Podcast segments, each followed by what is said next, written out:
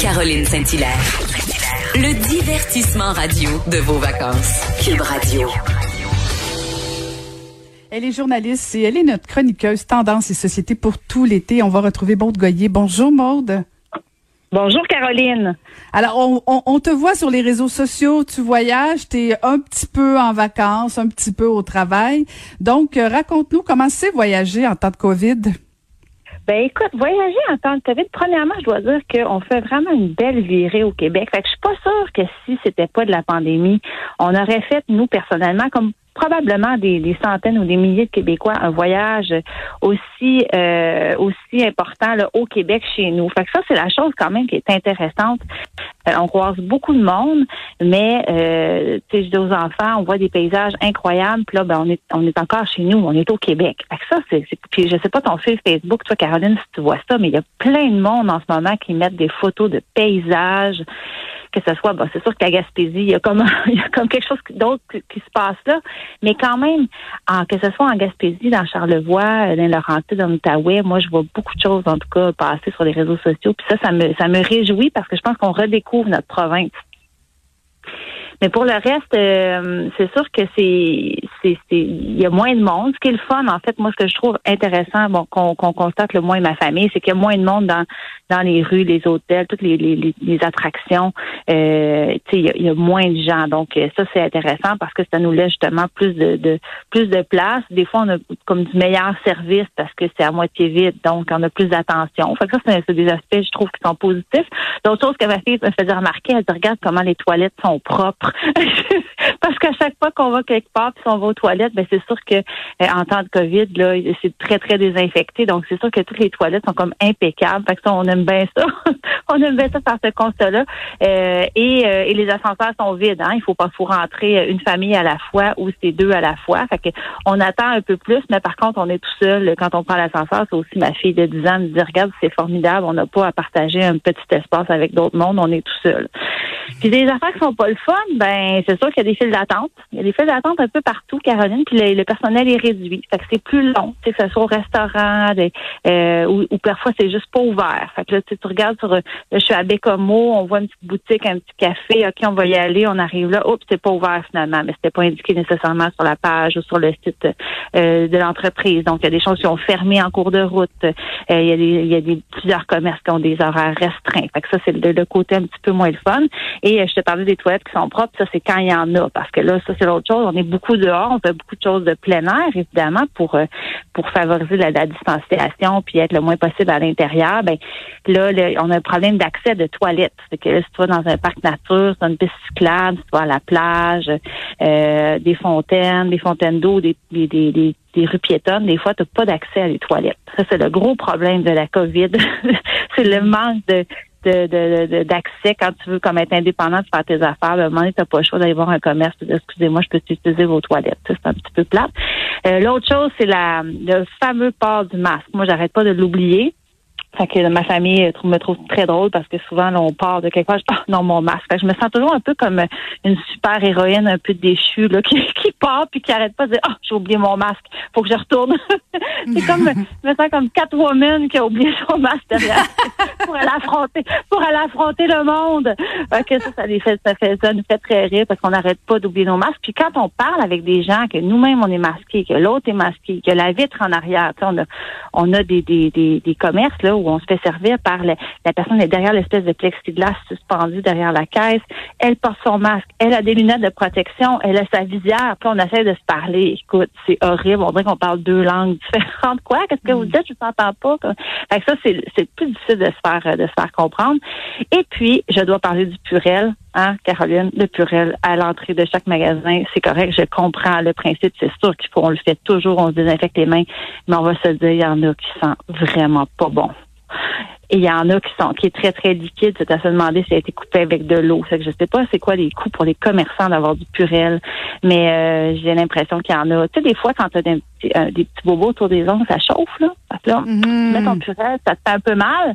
Mais il y en a d'autres que ça te fait pas mal du tout. Parce que tu te dis, coudon, comment ça se fait, lui? Es-tu comme moins fort? Il est, moi, ça me dérange pas d'avoir euh, d'avoir d'avoir mal. Moi, je veux que le purel il soit, il soit efficace et que ça soit correct. Fait que je me demande si euh, ça serait quelque chose à vérifier. Est-ce que des commerçants, ça coûte très cher puis qui décident de couper le purel avec de l'eau? Je lance la question, je ne sais pas c'est quoi, mais et, je pense pas que le taux d'efficacité est pareil partout. En tout cas, fait que ça, c'est des affaires, c'est des petites affaires, mais ce que je trouve intéressant des vacances comme ça en temps de COVID, c'est que, bon, étant donné qu'il y a beaucoup de choses de fermer, je pense qu'on est obligé de de se divertir nous-mêmes, de profiter peut-être un peu plus les uns des autres, de, de, de voir qu'est-ce qu'on aime vraiment, qu'est-ce qu'on veut faire, euh, de faire du plein air. Donc, un, certain retour, je trouve, au plaisir simple du voyage. Puis ça, c'est ça, c'est peut-être ce que je retiens à date de, de, nos, de notre semaine sur la route, puis il nous en reste encore une. Là. Mais je retiens peut-être justement qu'on est plus dehors, qu'on est plus tournés les uns vers les autres, évidemment, parce que, entre autres, à cause de la distanciation, mais il y a quelque chose de de de, je sais pas, comme de rassurant. Il y a quelque chose de, de, de le fun là-dedans. On, revient peut-être à une façon de voyager un peu plus simple. Donc, euh, donc c'est ça, c'est ça mes constats pour le moment. Bon, ben c'est excellent. Ça, ça, ressemble pas mal à oui, effectivement, ce que je vois sur les réseaux sociaux. Ça semble. Euh, vous suivez à peu près tous la même autoroute, euh, le même parcours, euh, tout ça. je vous regarde voyager le Québec. En tout cas, ça a l'air très beau, très agréable, mais effectivement, c'est c'est pas toujours facile. Mais bon, c'est quand même c'est quand même un moindre mal quand on se rappelle qu'il y a pas tellement longtemps, Maude, on était confinés dans nos maisons puis tout ça. Alors de pouvoir un peu se promener, ça fait du bien. Puis je veux absolument, Maude, que tu nous parles parce que bon, tu, nous avais promis de parler des tendances et euh, il y en a une nouvelle. Ben oui, il y a une tendance, Caroline. Là, je me suis dit, il faut absolument que je parle de ça à Caroline parce qu'il se passe quelque chose. Moi, mon neveu m'en a parlé. Mes enfants m'en ont parlé parce que les voient les réseaux. Puis là, j'ai vu un article passer récemment euh, dans un magazine américain. Fait que je dis, OK, là, un plus un plus un, il n'y a pas de hasard dans la vie. C'est les schoolies, Caroline. Est-ce que tu sais c'est quoi, les schoolies? Non, pas du tout. OK. Schoolies, ça vient de, évidemment, school bus. Donc, c'est, c'est un terme qui désigne les gens qui décident de transformer des autobus scolaires en véhicules récréatifs. Bon, là, tu vas me dire, c'est pas nouveau. C'est vrai. Depuis les années 1960, à peu près, dans le temps des hippies, on, ils ont fait ça, on a vu ça. Mais là, il y a comme un nouvel engouement tellement que les, ventes d'autobus, euh, évidemment, seconde main, sont en la hausse, à la fois aux États-Unis, en Europe, en Australie.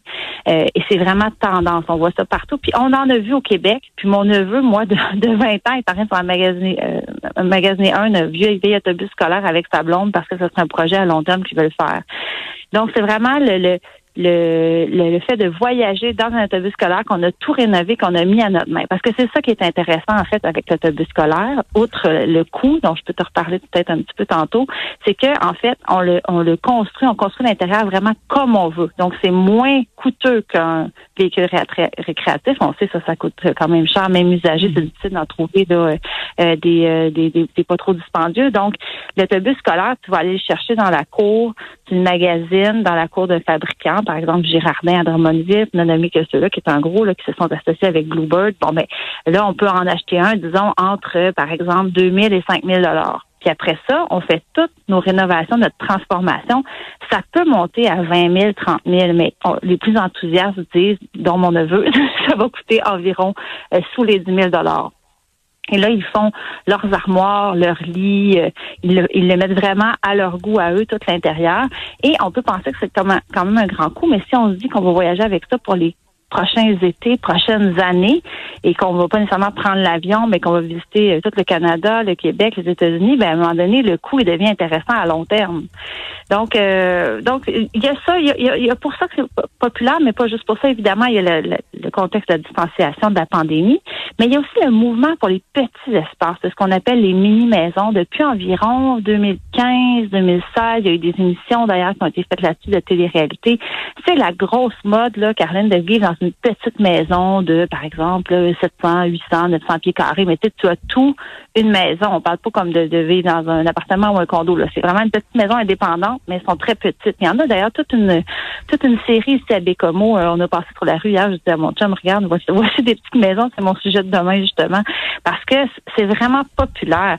C'est plus écologique, puis on, on on fait une moins grande euh, empreinte écologique aussi. Là. Donc ça, c'est les nouvelles générations sont très, très, très euh, soucieuses de ça, plus soucieuses, je pense, que que, que nous, que les, les, quadragénaires et plus. Donc je pense que les, les, les gens dans la vingtaine, moi, mes enfants adorent les petites maisons, adorent les véhicules électriques, les scooters, se, se promener à vélo. Tu sais, il y a comme une sensibilité plus naturelle et plus grande et je pense que ça va prendre juste plus de place. Donc, il y a tout ça aussi là-dedans. L'autobus scolaire transformé, c'est la vie plus simple, c'est la vie de nomade et c'est un peu un pied de nez à on pensait que ça prenait la grande maison, la grande famille, le terrain, le gazon vert, la piscine, puis ensuite on est prêt à vivre sa vie. Non, c'est l'inverse. Moi, je, je, je décide de ne pas suivre ce statu quo et donc je brise cette, espèce de, de paradigme-là et je vais chercher le bonheur ailleurs, c'est-à-dire dans un autobus scolaire.